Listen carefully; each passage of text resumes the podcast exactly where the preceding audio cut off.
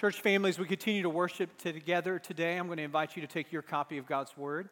Turn with me to the book of Philippians, Philippians chapter 3, specifically verses 10 through 16. Philippians chapter 3, verses 10 through 16. For those of you that are new to Dawson, we're journeying through the book of Philippians together. We come now to this uh, great moment in Philippians chapter 3 that he, he sets our eyes, Paul does, on the prize that is ahead.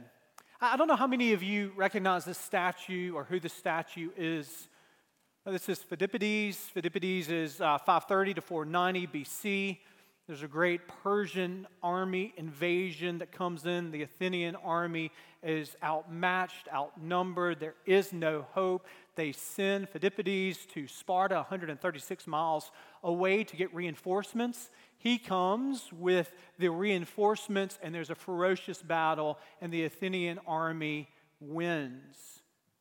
He goes, Phidippides does, from Marathon to Athens 26.2 miles away to be able to give one declaration we are the winners.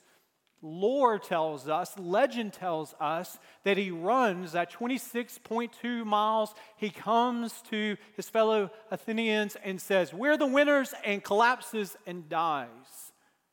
26.2 miles. This is how the marathon, at least legend tells us, was birthed that Phidippides' journey there from Athens or from, from Marathon to, to Athens birthed the very distance there of 26.2 miles. Now, it's difficult to be able to separate legend from fact. It's hard to speculate what Paul, the Apostle Paul, would have known centuries later about Phidippides. And, and, but, but there is no doubt that the Apostle Paul was, was very familiar with the Olympic Games that were contemporaneous to him, to the, to the Athenian Games, that one of the, the, the very prized uh, fights, or not fights, but, but conquest of that day would have been the foot races would have been the races. And, and it seems as if the Apostle Paul would have seen those with his own eyes, maybe at some point in his life per, participated in, in races, because when he, when he pulls from the well of imagery throughout the Bible, he oftentimes pulls from this kind of running athletic imagery. Just a couple of examples here. 1 Corinthians chapter 9, verse 24. Do you not know that in a race all the runners run? But only one receives the prize, so run that you may obtain it. He's writing to his protege in the ministry, 2 Timothy chapter 4, verse 7. Paul says, I have fought the good fight, I've finished the race, I've kept the faith. Uh, you, you can think of the Christian race as, as sort of a, a metaphor for, for your life. You can, you can think about the start of the race as what theologians have called for, for centuries your, your justification, that, that you come to the starting line of the Christian race not through your works, not that you paid the, the entry requirements through your works, but rather it's been paid by the perfect work of Jesus. So you come by faith to the starting line of your justification to, to run the Christian race that is ahead of you. The, the Christian race that ahead of you is, is what theologians call the, your sanctification. It, it is a race that has hills, uh, steep descents, there are turns and twists in the midst of the Christian race, but you run it because the Spirit of God dwells in you, and there's a finish line that you're headed to. Every follower of Jesus has the finish line that theologians call glorification, where we receive the prize that Paul talks about in these very passages the, the prize of the upward call of God in Christ Jesus. So, all of our life as a Christian, the, the beginning the course of the race to the very finish line can be seen through God's providential dealings with us and His empowerment to, to give us the ability to run the race that is before us. This is what Paul is, is hearkening back to this imagery in Philippians chapter 3, starting in verse 10. Read with me in your copy of God's Word. Paul says that I may know Him and the power of His resurrection and may share his sufferings, becoming like him in his death, that by any means possible I may attain the resurrection from the dead. Not that I've already obtained this, or am already perfect, but I press on to make it my own, because Christ Jesus has made me his own. Brothers, Verse 13, I, I don't consider that I've made it my own, but one thing I do, forgetting what lies behind and straining forward to what lies ahead, I press on toward the goal for the prize of the upward call of God in Christ Jesus. Let those of us who are mature think this way. And if anything you think otherwise, God will reveal that also to you. Only let us hold true to what we have attained the three truths of the Christian race that I want us to hold on to as we ponder these verses here in Philippians chapter 3. Paul calls us to, to be reminded that pursuing Jesus requires a holy realization that none of us, none of us here in the sanctuary, are in perfect spiritual shape. Let me say that again. Pursuing Jesus requires a holy realization that not one of us here this morning is in perfect spiritual shape. The Apostle Paul, writing in verse 12, says that he hasn't already obtained the resurrection of the dead. He hasn't fully become like Jesus and sharing in his sufferings. Actually, verse 13, he says, I don't consider that I've made it my own. Now, he's a follower of Jesus by faith in the grace of God that has called him through Jesus. He has started the Christian race, but has he gotten to the place where he can say, You know, I perfectly run it? No. Has he gotten to the place where he says, You know, I'm in ideal spiritual health. I can just sit back, relax, watch other people run the race? And Paul says, No. Here, the most influential missionary to ever live, the most prolific theologian of the Christian church, is saying to us spiritually, he has not arrived. And if the Apostle Paul could say, he lacks perfection. If the Apostle Paul could say there's more of the course of the Christian life for him to run, how much more so this preacher has a race to run? How much more so do all of us that are gathered here have room to grow? Now, Paul isn't paralyzed by his imperfection. He isn't saying, like, throwing up his hands and saying, What's the purpose of this at all if I can't get to this place of, of perfect spiritual attainment? No, his, his realization that he lacks perfect spiritual health is actually a catalyst that propels him forward. All of us that are here need to be reminded in the Christian race uh, the greatest temptation that comes our way oftentimes isn't the temptation from without of the world but it is the temptation within us toward complacency and comparison. There, there are some of us in the sanctuary today that say, you know something, I've run far enough. I read my Bible enough. I, I, give more than the average person does. I go to church more than he or she fill in the blank here. And so what we think is, is we've gotten to the place where we've spiritually arrived and we can just put it into neutral and coast. And the Apostle Paul says, No, no, no, no. Pursue him. Pursue him wholeheartedly here. Stop uh, comparing yourself to others and realize that the ideal is Christ himself, and there's so much race to run before us. So run, pursue him.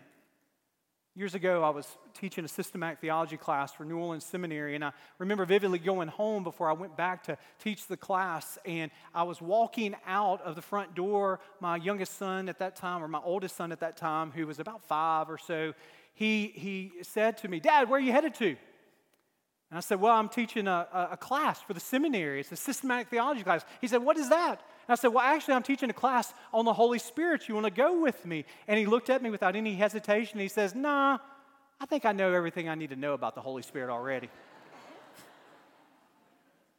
He's a good preacher's kid. He, he said, Holy Spirit, check it off. I've got the Holy Spirit under control. I know what's going on there. Now, listen, that, that, that's a childlike naivete. We all understand that we can be in that kind of place, but for us who are adults in our faith, we need to understand that we can have that kind of spirit. We can get to that kind of place where we stop pursuing growth in Christ. We can kind of get to that place where we say, you know, something I've sort of aged out of discipleship. I've come to the place where I've run far enough in my intimacy with Jesus. And Paul would say to us, no, no, no, no, press on because Christ Jesus has made us his own. This is a good reminder. The motivation to pursue Jesus isn't that he's going to like us more or that we're going to earn the ability to follow him? You know, the motivation is that he's come to us. The, the, motivation for us to pursue Jesus is because he has pursued us perfectly. The motivation to pursue him with the race that he calls us to run is because he has captured us first. He has saved us first. He has redeemed us. He has transformed us, and he has called us to the Christian race. So our works for him is preceded by his work in us to call us to the race and he equips us. We always need to be reminded of why we're running this race. We run this race because he has come to us and he has saved us. This is a holy motivation for us to run the race before us. But notice also in this passage that pursuing Jesus requires a forward focus on the race ahead. Notice in your copy of God's word in verses 13 through 14, the Apostle Paul, he doesn't languish in self pity. He doesn't say, Oh, the miles that are ahead, I'll never get there. Why even bother? How far I have to go. No, actually, notice this conjunction in verse 13 that propels us forward in this holy pursuit. But, Paul says, one thing that I do. I haven't arrived. I'm not in ideal spiritual health. But one thing that I do here, notice the singular focus of his pursuit here. Notice that he says, I'm forgetting what lies behind. I'm straining forward to what lies ahead. I press on toward the goal for the prize of the upward call of God in Christ Jesus. Boy, how we need to recover as a church that one thing that we do.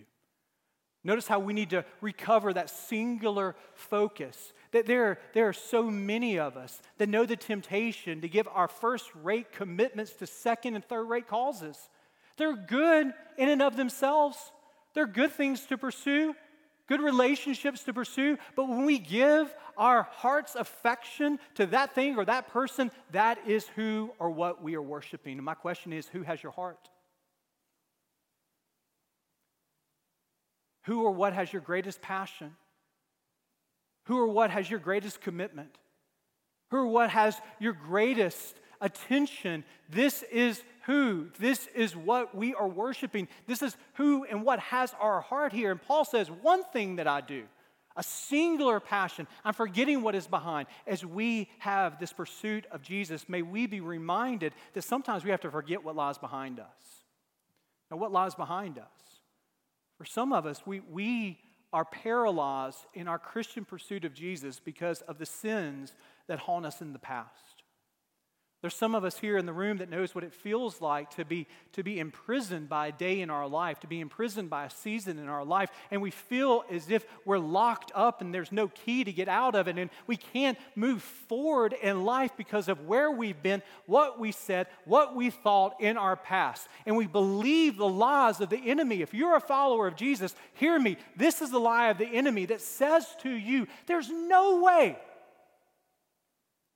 there's no way that you could be a follower of Jesus and have been where you were, said what you did, thought what you did. There's no way that He loves you. I know where you've been. You know what we say in those moments? You are a liar. If you're a follower of Jesus here, the Apostle Paul calls us to forget what lies in our past. Now, there's some of us here that ask a really good question. What does it mean to forget what lies in our past? I mean, what neurologist can you go to that can zap December the 18th of 1986 or whatever day that was that you wish you could rewind and redo? What, what, what, doctor has the ability to, to just zap that, that neurological memory of that day, that season, that moment, those words? And the answer is there isn't one. When the Bible talks about forgetting what is behind, he talks about the Bible often in the Psalms talks about for God forgetting our sins. Does God have holy amnesia? Does the omniscient, omnipresent, omnipotent God forget in your life, in my life? The answer is no. He knows exactly where we've been, He knows exactly what we've done. But that image is a metaphor, it is an image that reminds us that we do not have to be paralyzed by our past because our past as Christians is under the blood of Jesus. And if you're a follower of Him, we can forget what lies in our past because our past doesn't confine us, nor does our past define us. Our past has been forgiven. Our past has been covered. And so when God, a holy God, looks at that day, that season, that moment, looks at the past where all of our past are littered with sins that are behind us. All of our past that are here have those moments, those days, those words, those seasons where we wish we could redo. All of them. We confess our sins. He is faithful and just to forgive us of our sins and to cleanse us from all unrighteousness.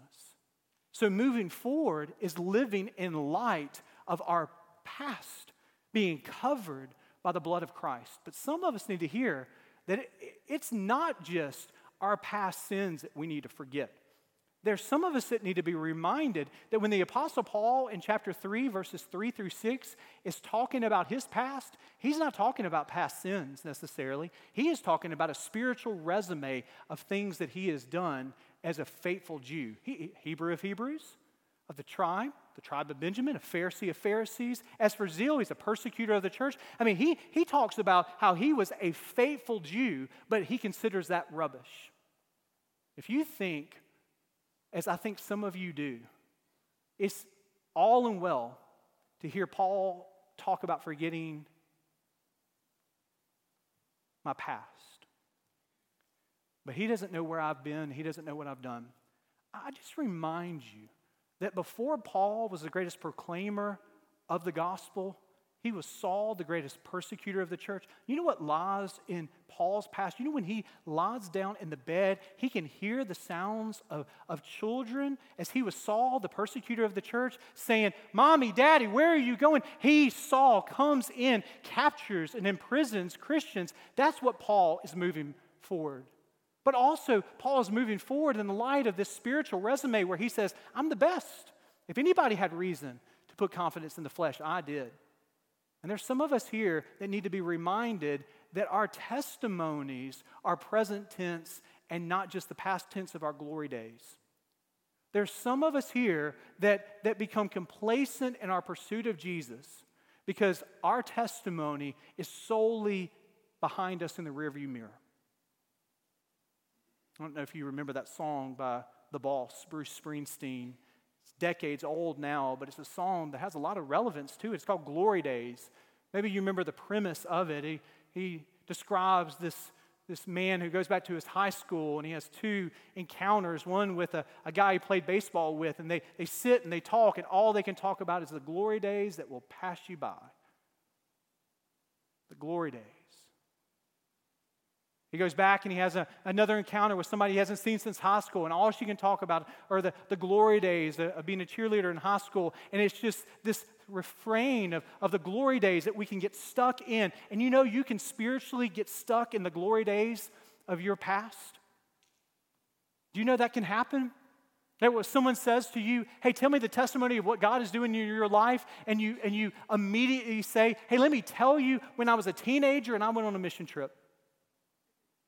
And Paul is saying, hold on, let's not get stuck in the glory days. Or if someone says, Tell me about that time that you felt so close to God, and you, and you talk about a time decades ago or years ago where you're faithfully teaching a life group or a Sunday school class, and there's those glory days of, of past service for Him. And Paul is calling us not only to move past past sins, but also the past glory days of our individual spiritual life, where, where we begin to see that the testimony of our life is how we're pursuing Him today, now. So there's some of us that need to hear, move past the past of sins that haunt us, but also move past the glory days that drive us to complacency. Which one is it for you? Notice the Apostle Paul here. He tells us that pursuing Jesus requires a forward focus on the race ahead. Pursuing Jesus requires what we realize as a holy realization that none of us here are in ideal spiritual health. But finally, here this morning, I want you to hear that pursuing Jesus requires a holy, my friends, a holy anticipation of the finish line before us. This is really good news that the race that you are called to is a race with a glorious finish. Uh, sometimes we feel like the Christian life can just be this haphazard, purposeless, pointless.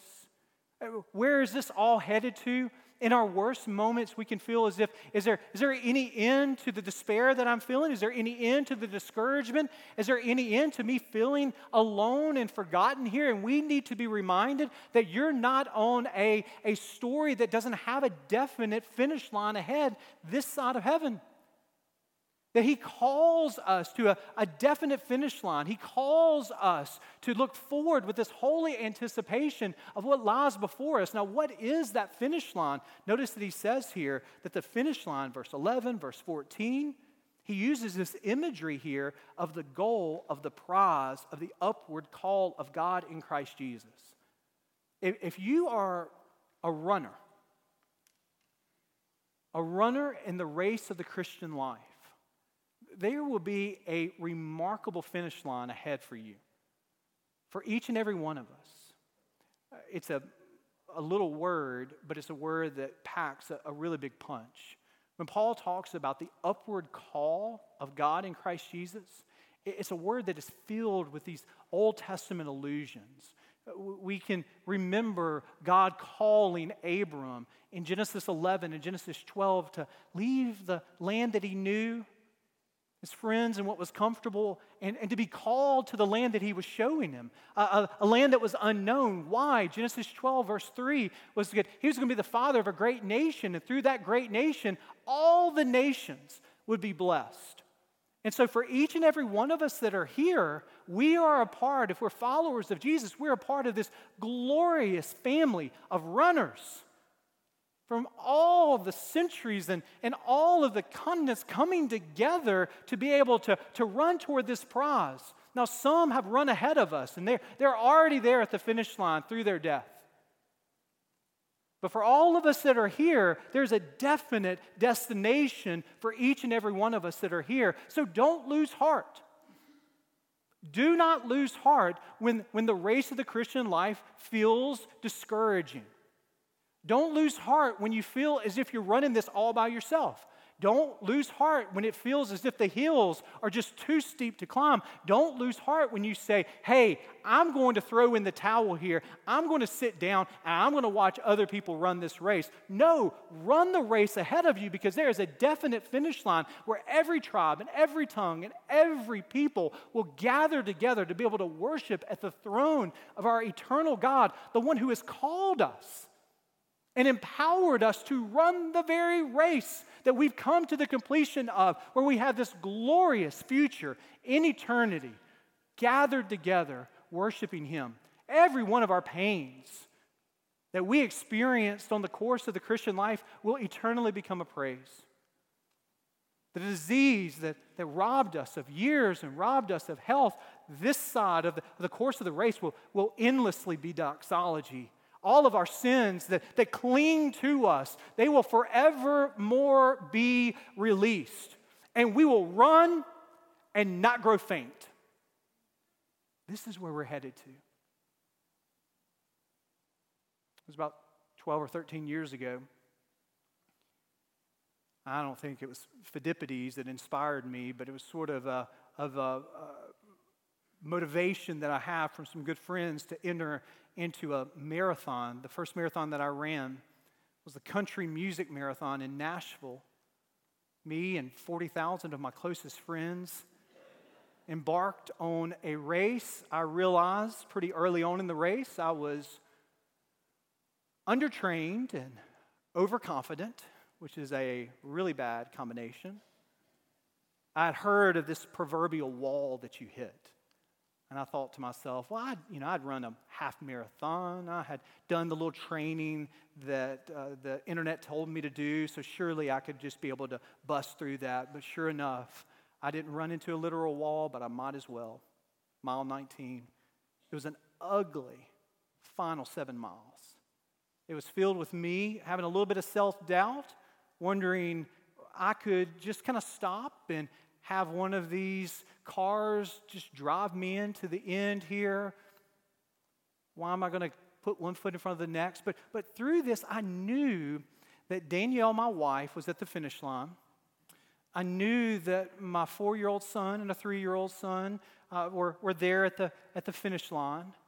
And so their presence there sort of motivated me, as ugly as it was, to just put one foot in front of the next, to run a little bit, walk a lot. And I got to the very end, and maybe it was a half a mile left, and, and what was in the end of the race, uh, kind of scarce uh, encouragers, it, it came to be hundreds of, of people that were sort of saying, Go, you've got this. The music picked up. And so that, that end of the race, I, I, started running and I started running, knowing that I could see the finish line in the horizon. And, and when I got really close to the very end, I, I heard someone from the crowd said, Daddy, Daddy. And I heard another one say, Daddy, Daddy. And the next thing I knew, as I was running with, with hundreds of my closest friends to get to the very end of the finish line, my, my oldest son grabbed a hold of one leg, and my middle son grabbed a hold of one leg, and we ran the rest of the race into the finish line. And when I think back on that race, there's a lot I could think about. I think about the hills that seem to be insurmountable at times. I could think about the, the heat and the humidity of a Nashville April but you know what I think about when I think of that race? I think about the finish line. I think about who was there to greet me at the end. And I'm here to tell you when you think of the Christian race, look ahead to the finish line. Look ahead. No matter how steep the hills are right now, no matter, no matter how calloused your feet feel with the difficulty of life, no matter how alone you feel in the race of the Christian life, no matter how defeated and discouraged you are, put one foot in front of the next because there's a glorious finish line ahead for you. And there are going to be friends and family. Yes, there are going to be friends and family that are going to be there to, to meet you in that glorious finish line. But the greater prize is not a family member. The greater prize is not a friend that has gone ahead to that eternal finish line. The greater prize is Jesus Himself. Jesus himself, who, when we cross that finish line, be it his second coming or be it our death, he wraps us in his arms and he says to us, Well done. And we'll look back, and yes, there have been hills. We'll look back, and yes, there have been twists. We'll look back, and yes, there'll be turns, but we'll know in that moment, and we'll know for eternity that every step was worth it because the prize is Christ Jesus Himself and an eternity to be with Him. So run, Christian. Run the race that is before you, knowing the Spirit of God dwells in you. Hear the cheers of those that have gone before us. Look around you here this morning to see that there, there are other runners that are running this race, and at times it can be painful, at times it can be blissful, but keep on running. What's ahead for us? Well, it's perfect submission We'll all be at rest. What is before us? Well, you and your Savior, you're going to be happy and blessed. What's before you? You're going to be watching and you're going to be waiting. You're going to be looking above, filled with His goodness, but for an eternity. Every runner in Christ will be lost in His love. This is the finish line ahead. So do not stop. Keep pursuing Jesus. It's worth every step. He is the finish line, He is the prize. Let us pray.